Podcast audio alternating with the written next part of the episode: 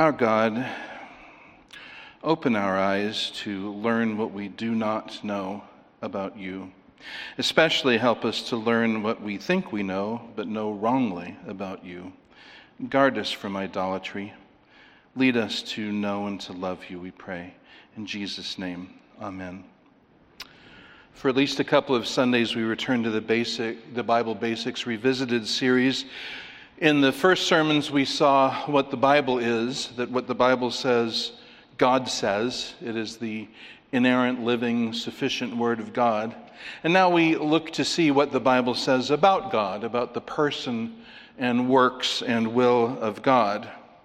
How important is it for a Christian to know God, to know the person of God, the works and the will of God?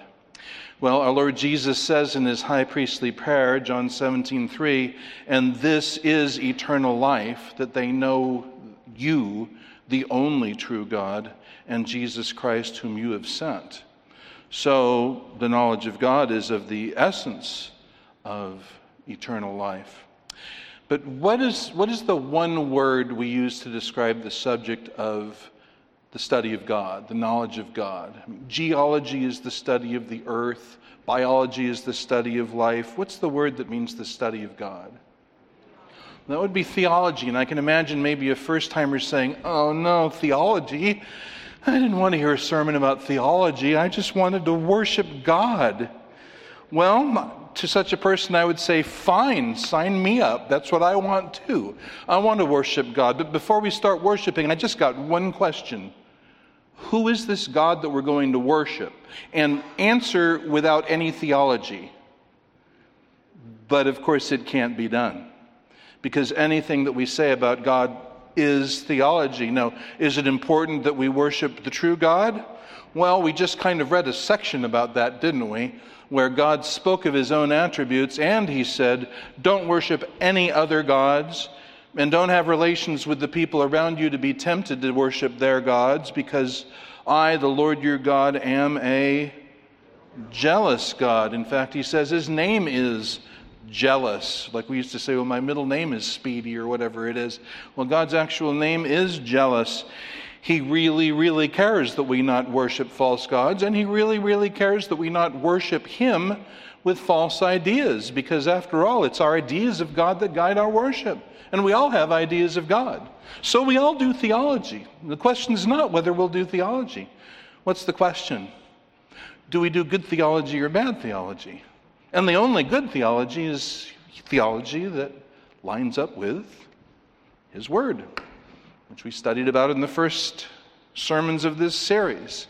Our knowledge of God has to be guided by the Word of God. Our worship of God has to be guided by the knowledge of God, which has to be guided by the Word of God. So, we're going to start today looking at a fundamental revealed truth about God in Scripture.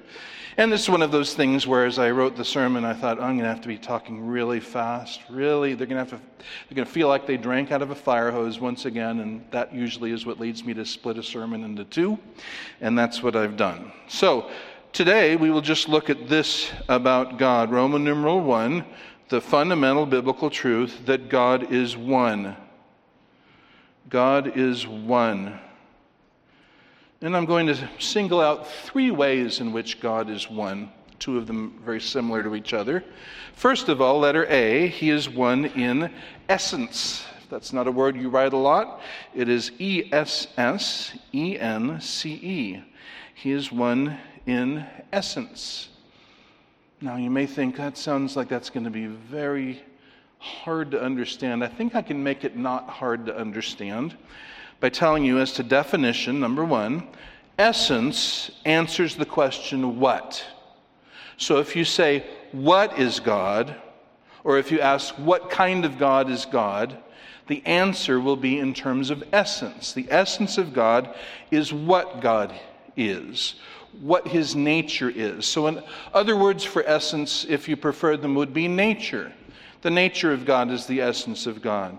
Or attributes. The attributes of God is the essence of God. Or a word I've taken to liking is perfections.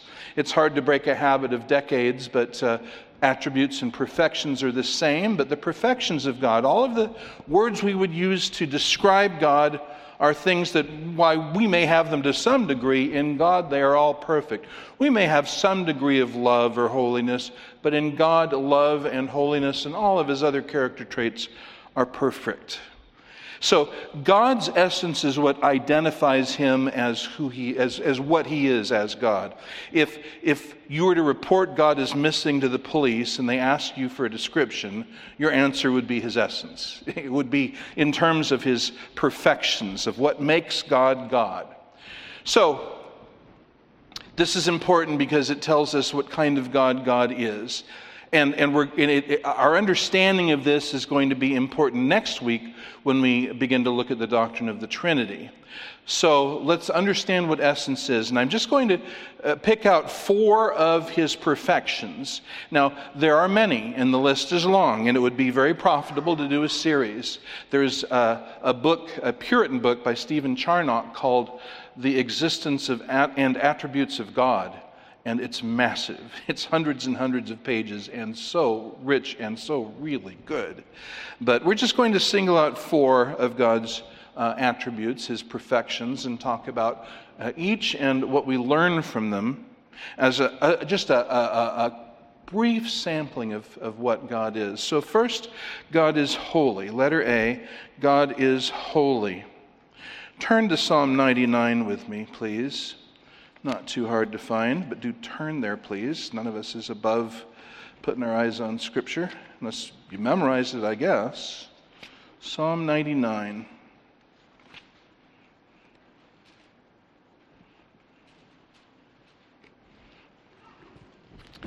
And there is a repeated refrain in this psalm three times. Verse 3 Let them praise your great and awesome name holy is he. And verse 5 exalt Yahweh our God and worship at the footstool of his feet. Holy is he. And then finally, verse 9 exalt Yahweh our God and worship at his holy mountain, for holy is Yahweh our God. It's like the first two are briefer, and the third is the climax. Holy is he, praise him, verse 3 exalt him. In other words, lift him up on high, verse 5. And then verse 9 says, exalt and worship. Lift him high, and the word for worship means to bow down low. Lift him high, bow down low. Why? Because holy is Yahweh our God. Three times that attribute holy, holy, holy. Hmm.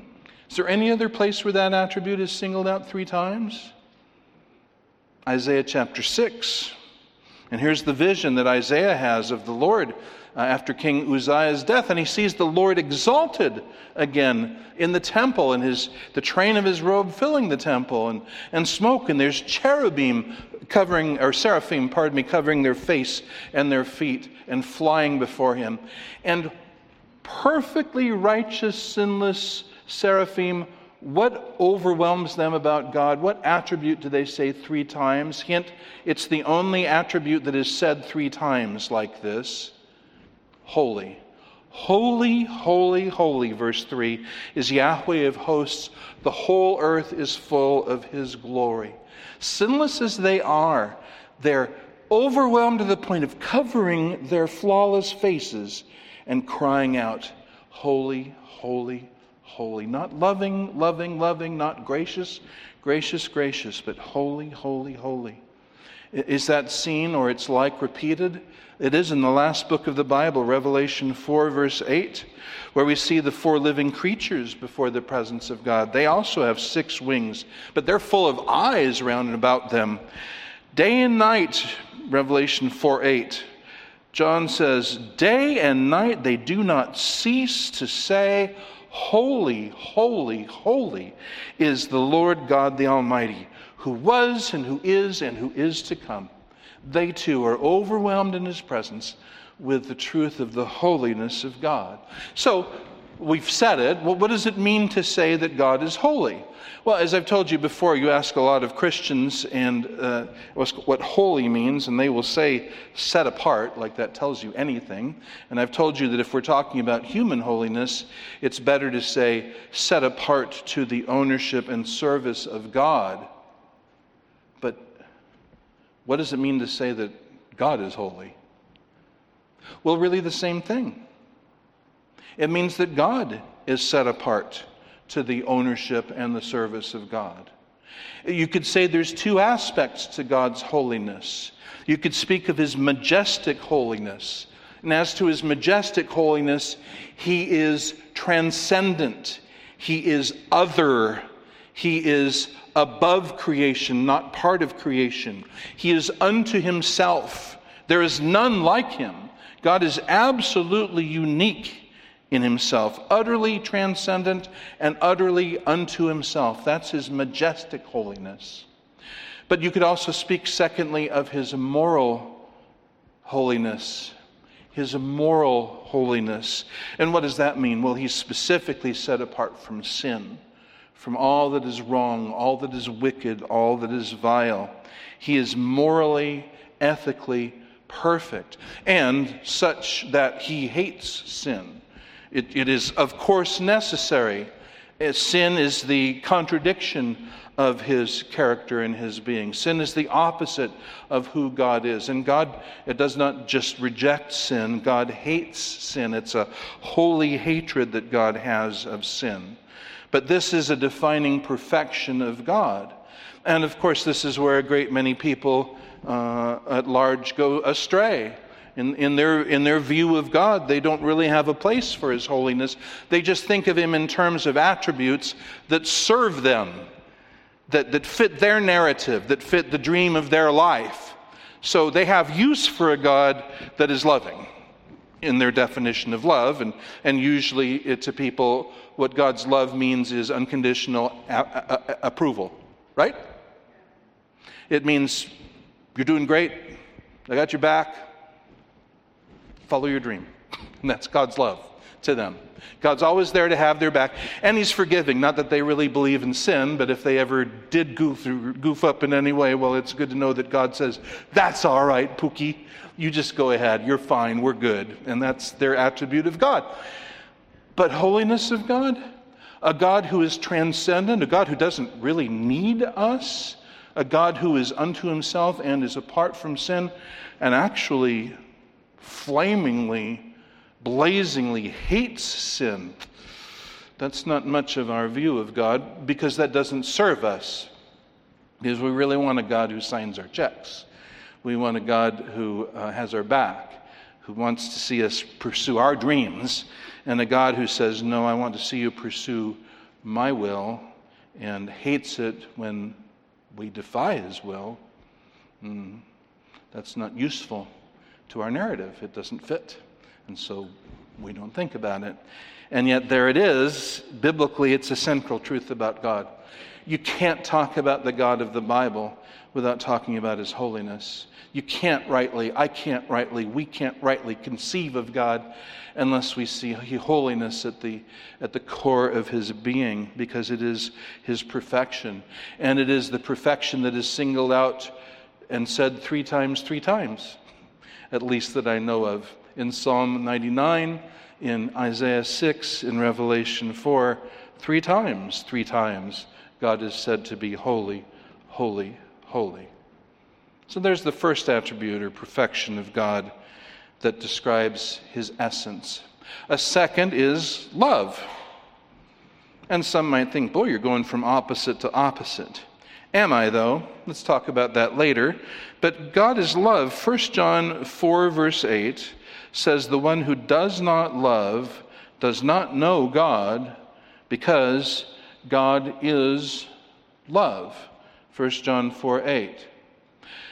Now, John does not merely say that God is loving. That'd be a great thing to, to hear. That'd be very good news to know that God loves, and He does or to hear that he's loving, and Scripture affirms that he's loving, but, but more than just that he is loving, Scripture says that he is love.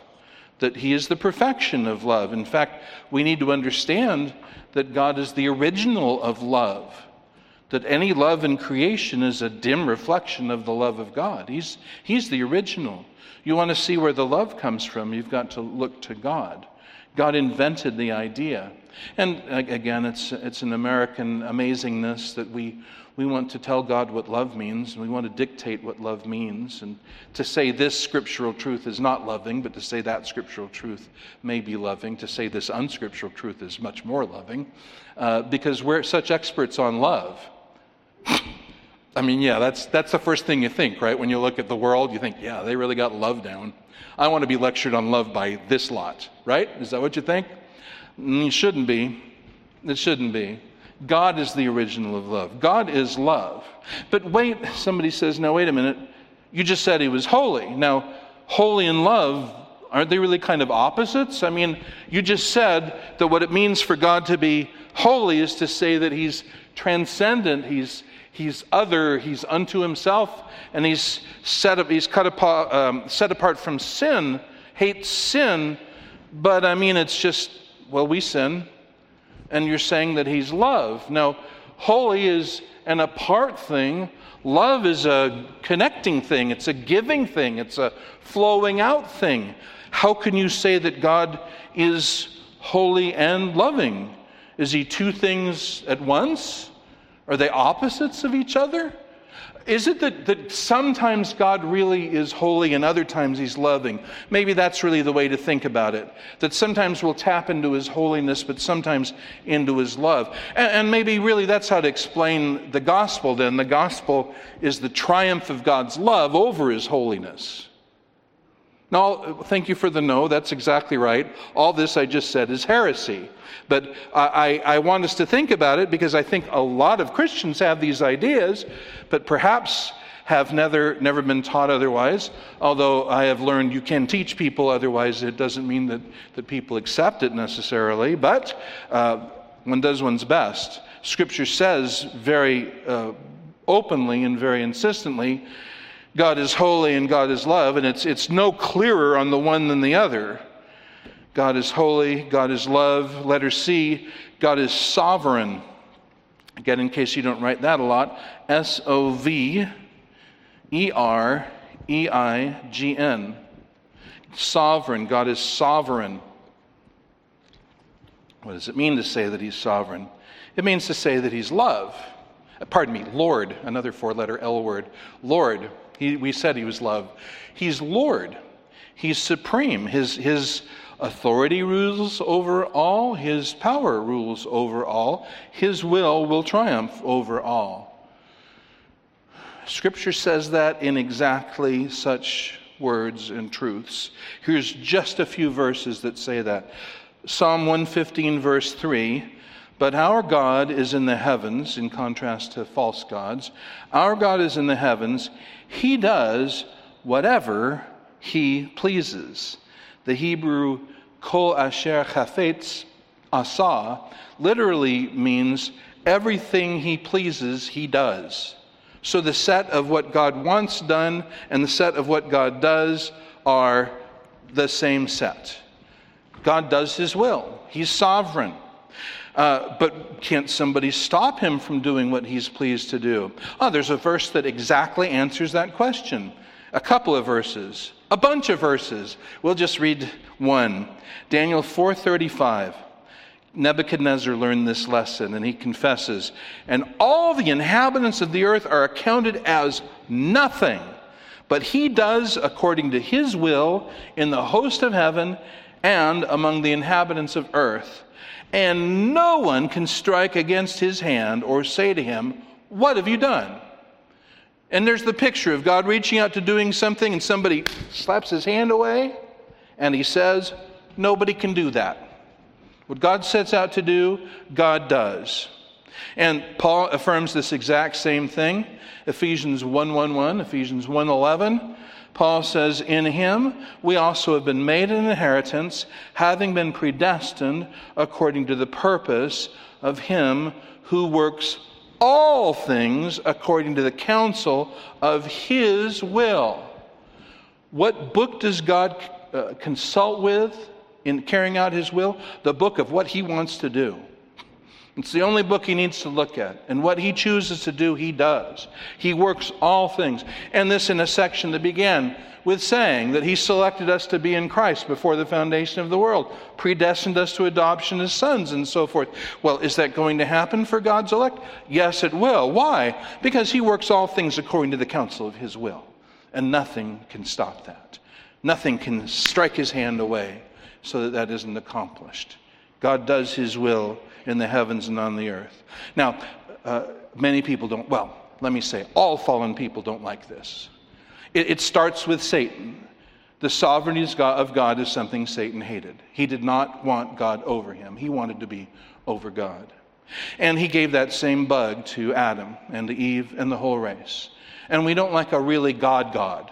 We like a more domesticated God. We like a tamer God, a God who's more obligated to play by our ideas of fairness. We, we hate the idea that God wouldn't respect our ideas of, of fairness, so we invent silly Christian games. Like we say, well, God limits his sovereignty. And it's something that people will say that and not, and not immediately hear themselves and say, wait, that can't be right. that can't be right.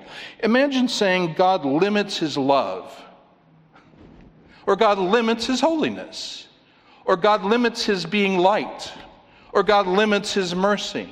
But these are all his attributes, they're not limited.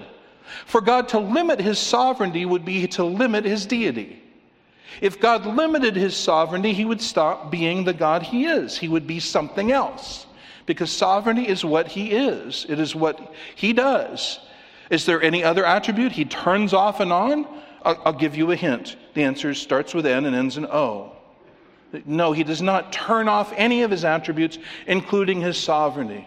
In fact, it's something that the Bible we all hold in our hands has that exact thought and an answer to it. Romans chapter 9, verse 19 You will say to me then, Why does he still find fault? For who resists his will? Not just what people say. And if Paul thought this, and if the Holy Spirit wanted it said, this is the perfect place to say, oh, you ask who resists his will? Well, everybody does. That's, that's free will. He's limited his sovereignty. He's given us sovereignty in these matters, and, and he bows to our will on these things. You have to understand, you know, there's a balance here. There's God's kind of so, pretty sovereign. We actually he's very sovereign, but we're also completely free.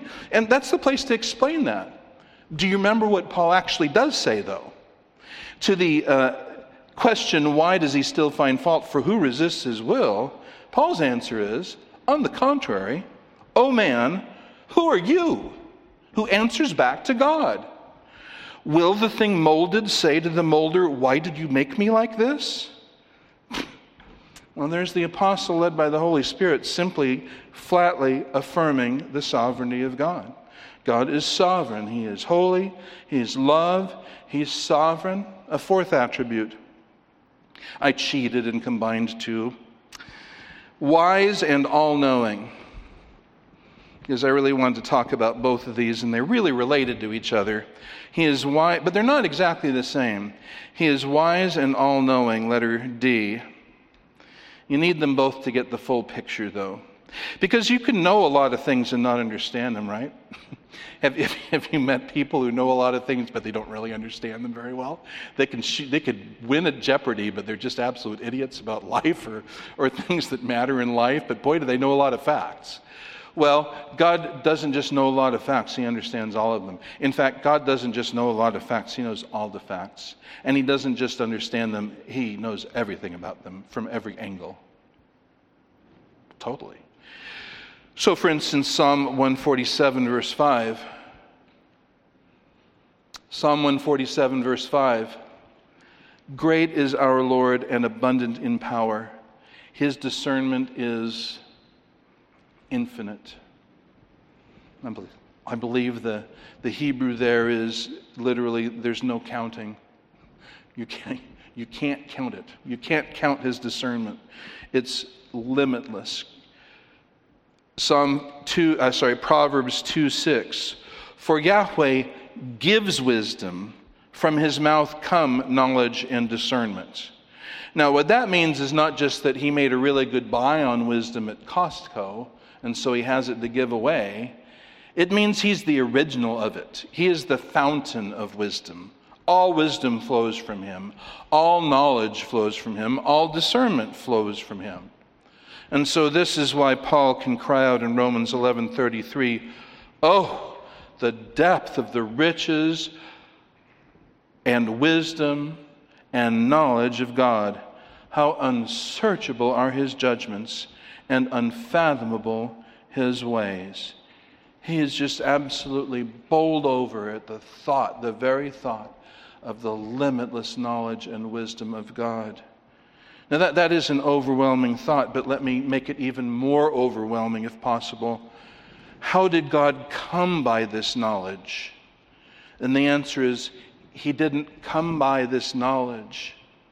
Now, have you ever had an annoying schoolmate who seemed to be able to take tests without studying? And yeah, I guess you have. Hey, just walk in and ace a test. But you know, he did not not study. He, he studied some other time and has a really good memory. But there was a time when he didn't know those things and he acquired those things. That's just like God isn't. God doesn't acquire knowledge. God doesn't study. God doesn't have to learn anything. And you say, oh, my husband's exactly like that. No, he, he's not. God knows everything without studying, is what I'm saying. There was never a point in God's existence when God didn't know everything.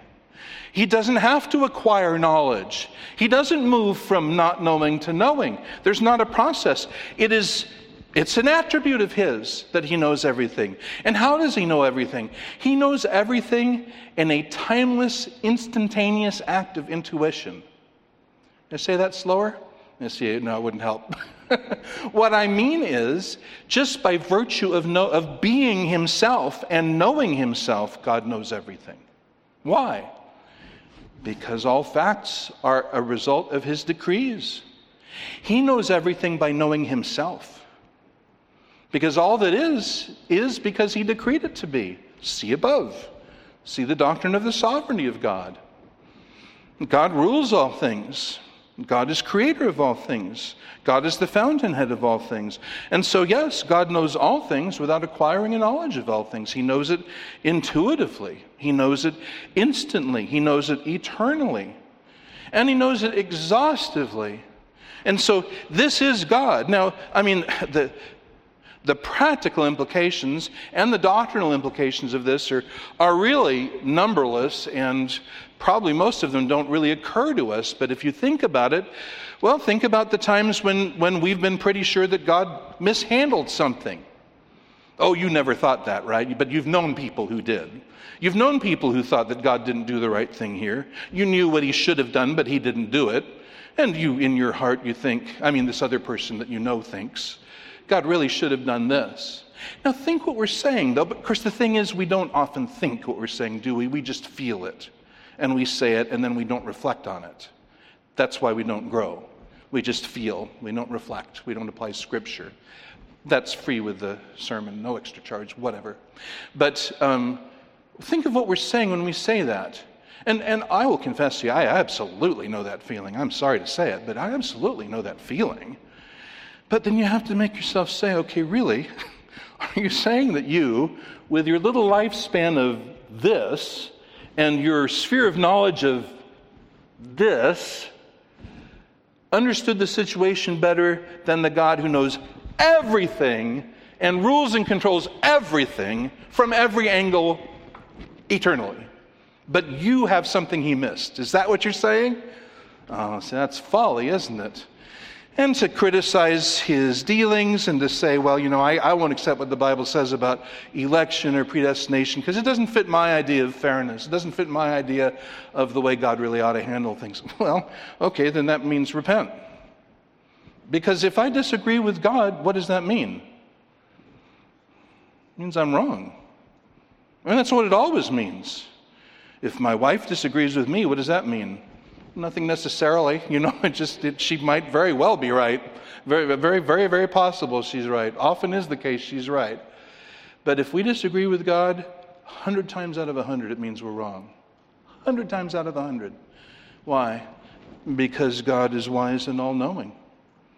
His understanding is infinite. He gives wisdom. If I have any, it's because He gave it to me. So there's just four attributes of God, four amazing, mind blowing, astonishing attributes of God. He is holy, He is love, He is sovereign, He is wise and all knowing.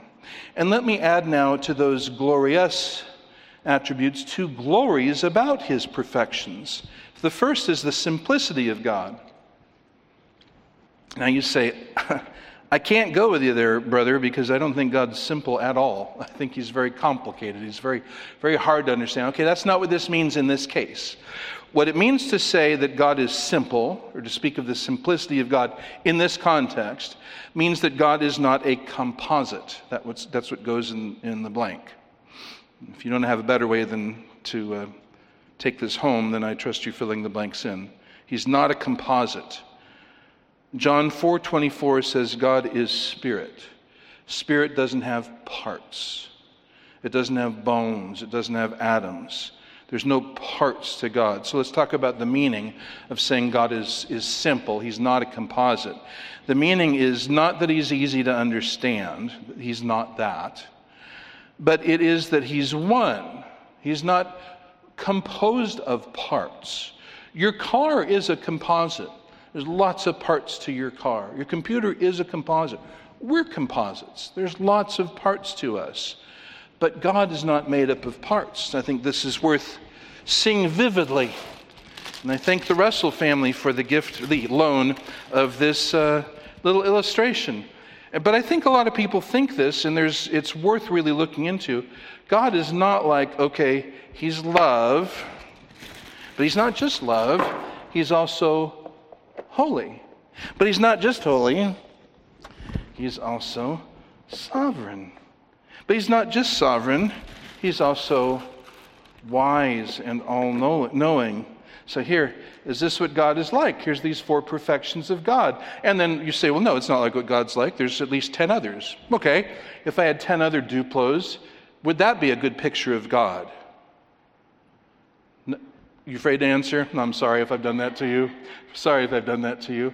The answer is no. This is not a good picture of God because God is not composed of parts. And as we look at his perfections, we're not looking at parts of God. God is one. And as we list off his perfections, we're not listing off parts of God. So the meaning is God is not a composite, God is one. Attributes then let's talk about this. And now I, I, want you to get this. Hope you're noting this down. It'll, i don't know how you couldn't forget it if you don't. Everything god is he is all the time in every situation. Everything god is he is all the time in every situation so all of the true things that we can say about god are always true about God, and they're true in every relationship and every situation of God. Now, yes, it's true. Some of the works of God may showcase one of his attributes more than other. The creation of the universe showcases his power, it showcases his wisdom. The, um, well, the cross, let's say, showcases his love, showcases his grace and his mercy. Uh, the Last Judgment showcases his justice and his righteousness. Do you see? But in all of those situations, God is also everything else he is, fully, 100%, all the time. You say, My head is explode. I, how can you do that? And my answer to that question is, You can't. I can't. We are composites. But God is God, and this is just it. We want an image of God that's, that's small enough to fit into our heads. Any such image is not God. God is too big to fit in our heads, but we can see the truths about God.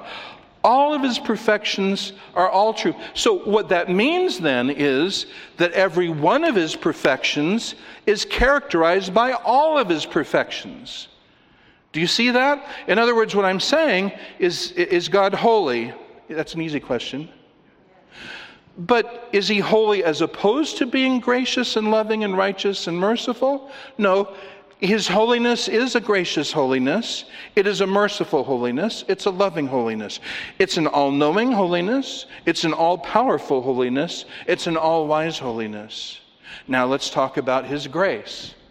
Is God, does God have grace? Yes, he does. But his grace is a holy grace, it's a righteous grace, it's a wise grace, it's an all powerful grace. Do you see? every attribute of God is characterized by every attribute of God. You say, You're making me dizzy. Good. That's good. We need an image of God that's the Bible's image of God. And when people saw God, what was their reaction as a whole? Was their reaction, Oh, lovely. Thank you so much for this. Let's sit down and chat. Get my coffee. Is that how people reacted? How do people generally react when they saw God? fell on their face and thought they'd die. they were knocked unconscious. I mean, and so that is what's that is the way we should think about God. He's massive beyond our imagining. He is he is tremendous beyond our imagining. So all of his perfections characterize all of his perfections. So that's why you can say God is love, and you can say God is light, and you can say God is holy without a but or even an and in between. He is all those things because He is simple, because He is one. Now, in us, these, these things can uh, uh, conflict. Every parent knows that, right? Every parent knows that. You have a situation where you have told your child absolutely plainly that if he does X, you will, you will issue punishment Y, right? You with me? And then he does it, and Either you're just really feeling fond of him at the moment, and he's your favorite anyway, that you won't tell the other ones, or you're just so tired, or you're busy doing something else, and, and a war happens within. In, in us, there's a war between, well, I mean, let's just say it, it's faithfulness, because if I said I would do it and I don't do it, I've just lied to my child. How great is that as a parent? Father of the year, right there. I told a lie. Maybe I said it and I didn't ever mean to do it. I just wanted to get the effect by threatening the child. I thought it might sober her or him up. But now I've got a conflict. I've, I've said it, I know that. So my faithfulness maybe is in conflict with my mercy, and maybe I think it would actually be overkill, so it conflicts with my wisdom. Are you, are you following me? Uh, you got better tell me that you're following me. And there's a battle inside, and you're not sure which of these things should should should rule. And so you have to work it through. Well, you have to ask your wife, is what you have to do. And then she straightens it out for you. Because she's wiser about those things. But however it is, you've got to deal with those things. Now, that never happens with God. Absolutely critical to understand that. Because many Christians' understanding of the gospel is just that that in holiness, God really knew he should send us to hell, but his mercy and love prevailed. And so instead of his holiness, he showed us mercy and love. But do you now see that's not possible? God's attributes are not in tension, they don't fight with each other. Every attribute is explained by every other attribute. So it would be impossible for God to be gracious and not holy, to be holy and not loving, to be loving and not righteous. So, this is the beauty of the gospel. And if we haven't seen it, then we don't really understand the gospel. In the gospel, we see the fullest display of all the attributes of God. I mean, I just, I, I just can't tell you, but I, I want to. In the gospel, all the attributes of God are on display. It, um, it's amazing. It's amazing. If we've reduced the gospel to a simple little believe that God raised Jesus from the dead, there's the gospel. Oh boy, you know, go back, start over. The gospel is an amazing display of God's attributes. So, the um, simplicity of God, He's not a composite. And so uh, that also applies to His persons, which we'll look at next week, Lord willing. It is a great error, and many Christians, maybe most, have said this, I'm not going to ask for a show of hands, but what if I did? In your heart, don't raise your hand. But if I said, How many of you ever have ever said that Jesus is a part of God? Don't raise your hand. or that the I'm not even going to look. or that the Holy Spirit is a part of God, or, the, or that the Father is a part of God. No, they aren't. God is not composed of parts. Secondly, the immutability of God. What does that mean? That's a big word. I can say it simply, letter B. It means God does not change. There is no, never a fundamental change to God, which again applies to the gospel.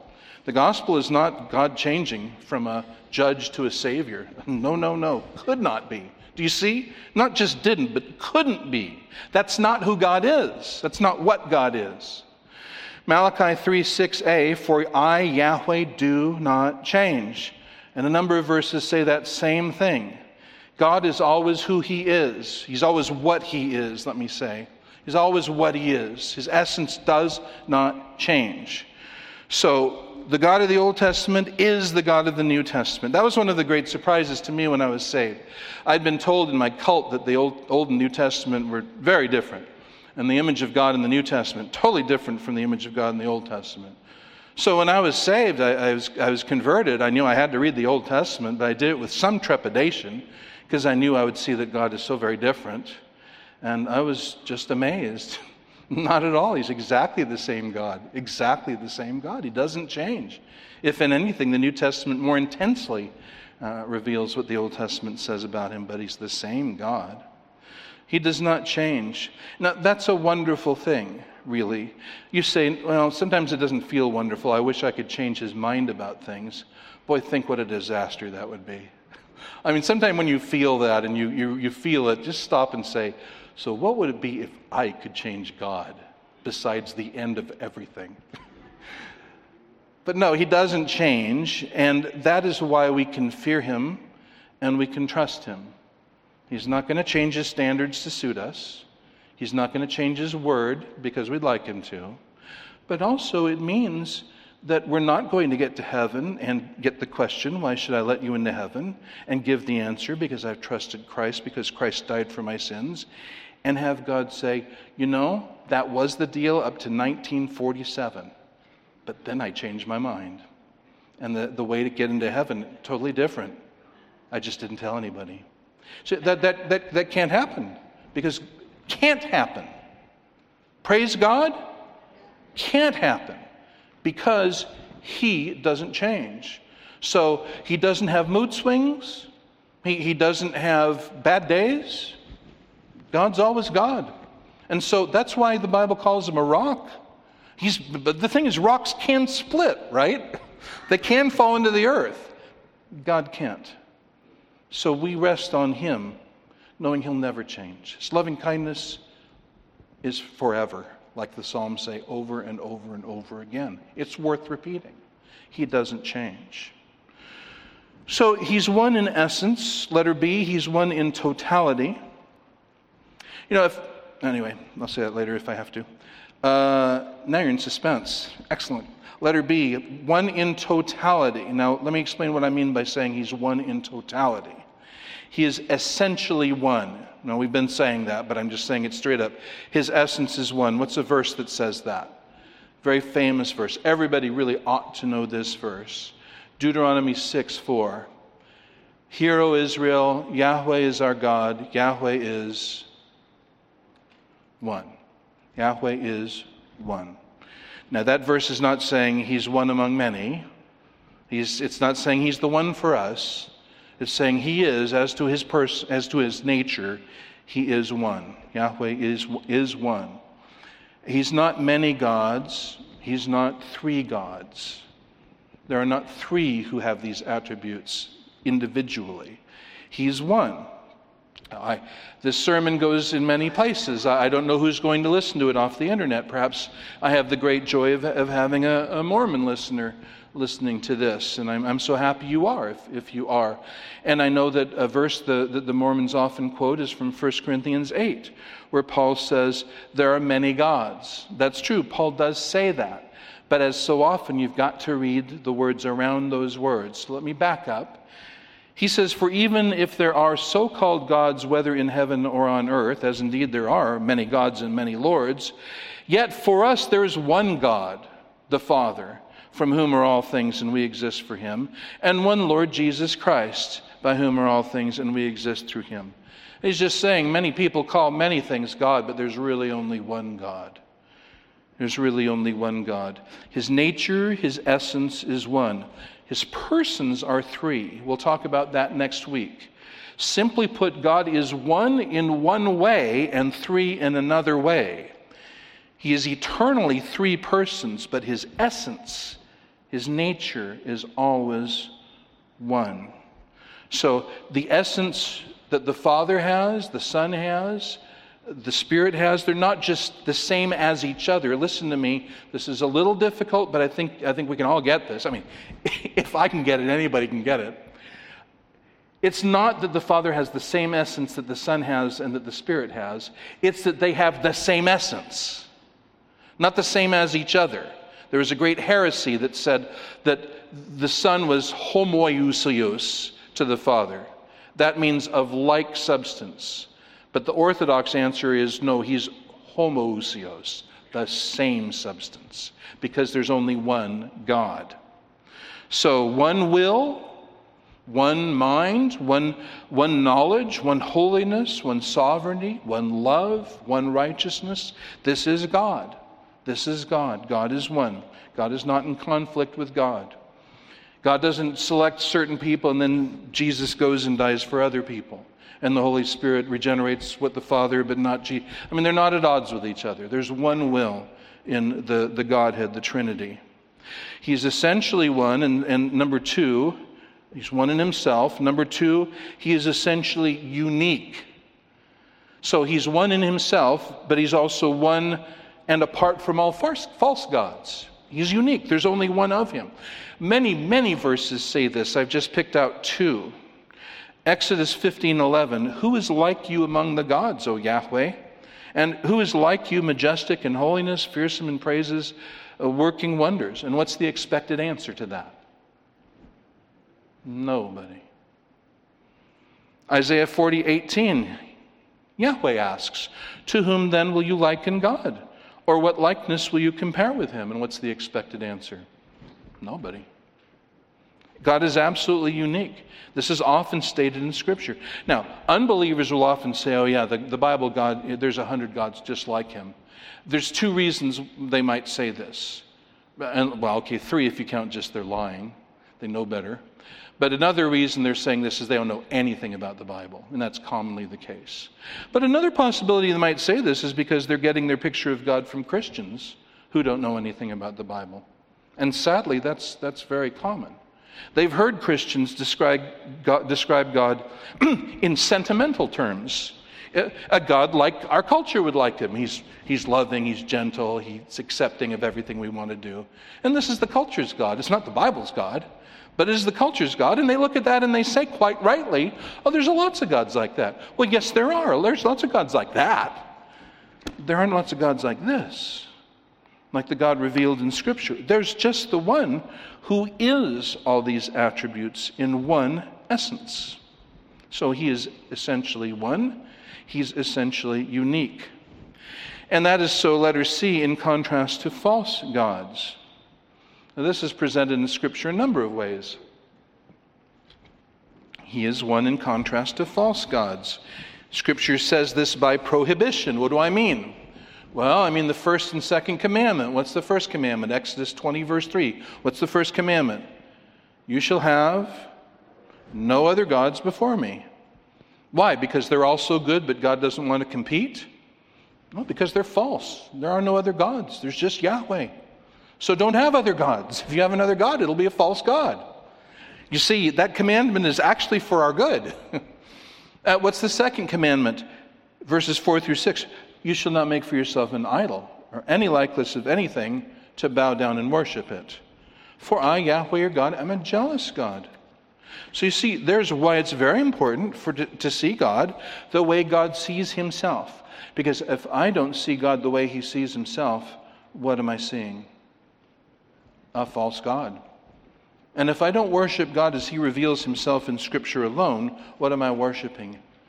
An idol. I'm worshiping an idol.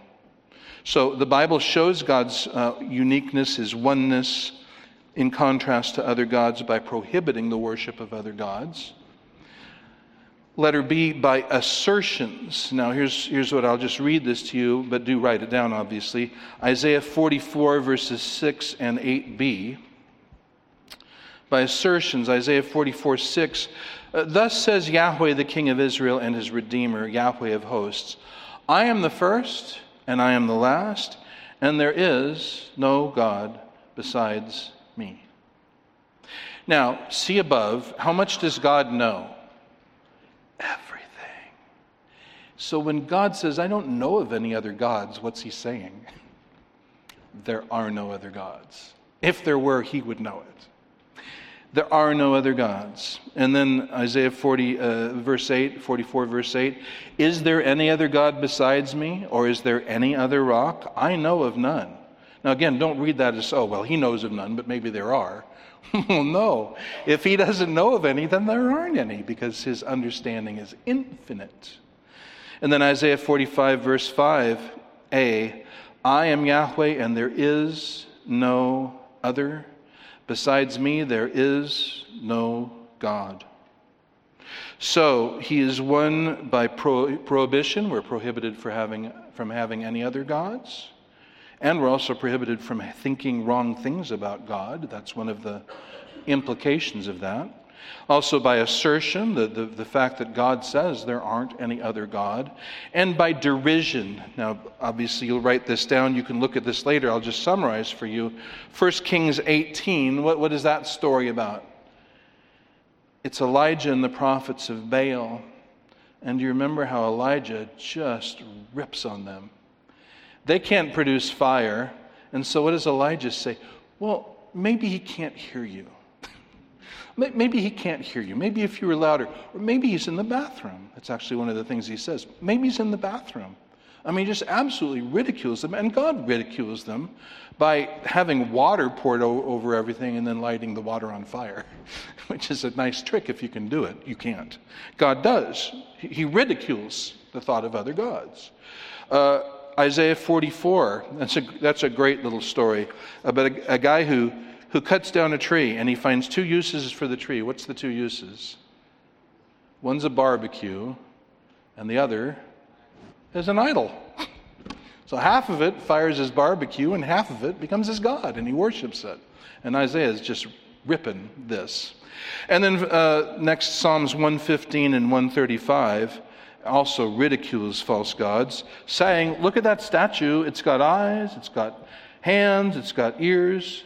It doesn't hear anything, it doesn't see anything, it doesn't go anywhere.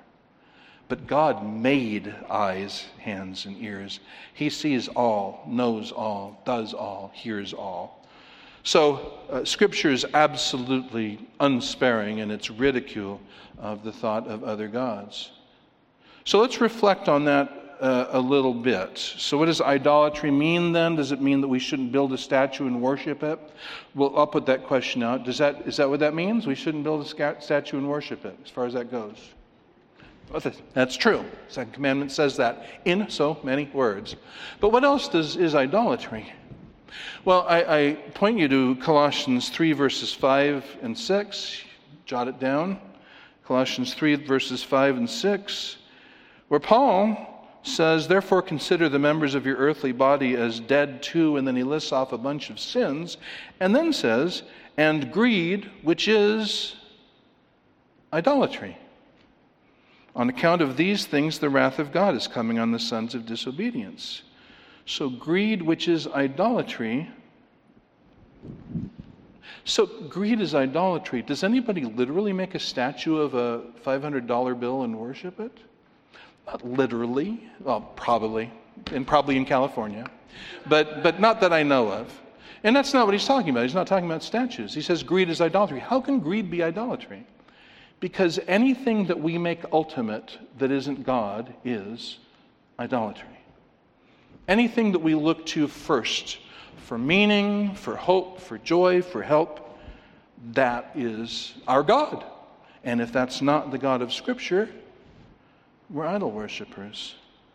So this, uh, this bites us. And, and even uh, the churchgoer who has a cozy image of God that he's comfortable with, that he would never let Scripture challenge or change, yeah, he's an idolater too. God is what's ultimate to me, and there can only be one true God to us, and that has to be the God who reveals himself in Scripture. So, what's, what's the last thing John writes in his first letter? First letter of John. You think, okay, I know he writes about love, he writes about righteousness, he writes about truth. What's the last thing he writes? What's the last thing he writes? My little children, keep yourself from idols. He knows that's always, always a temptation temptation to worship a false God. Constantly need to watch. So, in sum, God is one infinite being. Letter D. He is one infinite being. Jeremiah 23 24. Can a, can a man hide himself in hiding places so I do not see him? declares Yahweh. Do I not fill heavens and earth? declares Yahweh. 1 Kings 8:27. That was Jeremiah 23:24. 1 Kings 8:27. Uh, Solomon, uh, having uh, built the temple, he says, But will God truly dwell on earth? Behold, heaven and the highest heaven cannot contain you. How much less this house which I have built? So the first verse says he fills everything. Solomon says he's bigger than everything. He fills everything and beyond. And Psalm 145, verse 3 Great is Yahweh and highly to be praised, and his greatness is unsearchable. So, God is one infinite being. He doesn't just fill the universe, He's too big for the universe. And you say, I don't know what that means. And I say, that's okay. That's okay. It is to point us to the fact that God is massive beyond our imagining. And what I just said about God is true about every one of his perfections. He is love beyond my imagining. He is holy beyond my imagining. He is wise and knowing beyond our imagining. He is sovereign beyond our imagining. From, from the movement of kingdoms to the, the course of the tiniest atom or molecule, God is sovereign. And so he's, he's not, see, this is, we need to understand, he's not just the greatest created thing, like, you know, an ant is greater than a molecule, and a lizard is greater than an ant, and a dog is greater than a, than a lizard, and on and on. Then we've got man, and then we've got God. No, he's not even on this scale, do you see? He created the scale. He's above it, he's beyond it, he's too big for it. So, what is God? Probably not going to get better than the Westminster Shorter Catechism. The, the fourth question is, What is God?